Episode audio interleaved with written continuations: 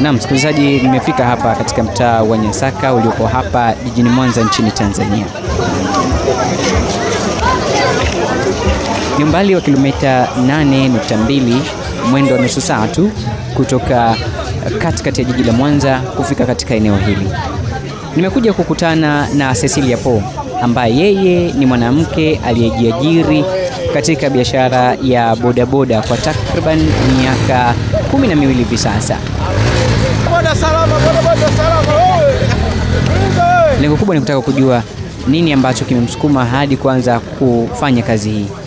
Wazo ile kuendesha pikipiki nilipenda sana jinsi ya kuendesha pikipiki, kwa sababu nilivyokuwa mimi nimeolewa, mume wangu mwendesha pikipiki. Kwa hiyo nikiwa nimeona mume wangu akija, labda akiacha matumizi nyumbani shilingi elfu tano eh, hii mbona hela ndogo, mbona unapoendesha pikipiki unapata hela? Akasema ah, kumbe mimi napata hela, basi mimi nataka nikufundishe kuendesha pikipiki. Ndio akawa amenifunza mume wangu kuendesha pikipiki.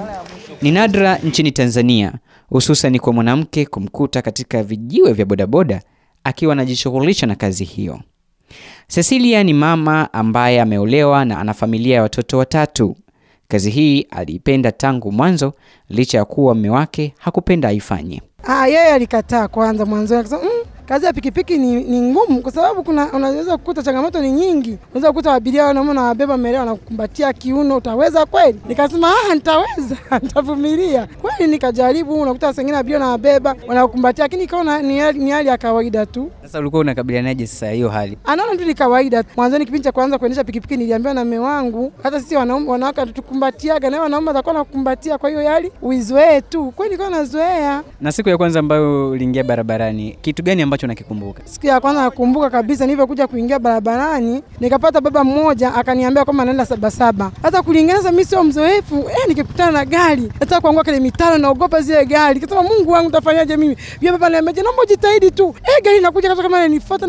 Pale kaanguka. Akasema wewe mama, awaendagi wewe usio unaogopa wewe tu jasiri. Msikilizaji, nikiwa bado nipo na Cecilia, baadhi ya waendesha bodaboda ambao wamekuwa wakishirikiana naye wenyewe unamzungumzaje? Utendaji kazi wake ni mzuri, maana toka tumsajili tuko naye hapa, tunamchukulia kama dada yetu, tunafanya naye kazi vizuri. Ah, mi namchukulia vizuri kwa sababu ni mwanamke ambaye anakuwa anajishughulisha hata majukumu madogo madogo ya nyumbani anakuwa anajikizi. Kwa mujibu wa ripoti ya mpango wa kimataifa wa mafunzo unaodhaminiwa na wakala wa kimataifa wa maendeleo Sweden SIDA iliyopewa jina la Women and Men Tanzanian Fact and Figures ya mwaka 2017 inaonyesha kuwa asilimia 51 ya wanawake wote nchini Tanzania wanajishughulisha na shughuli ndogo ndogo.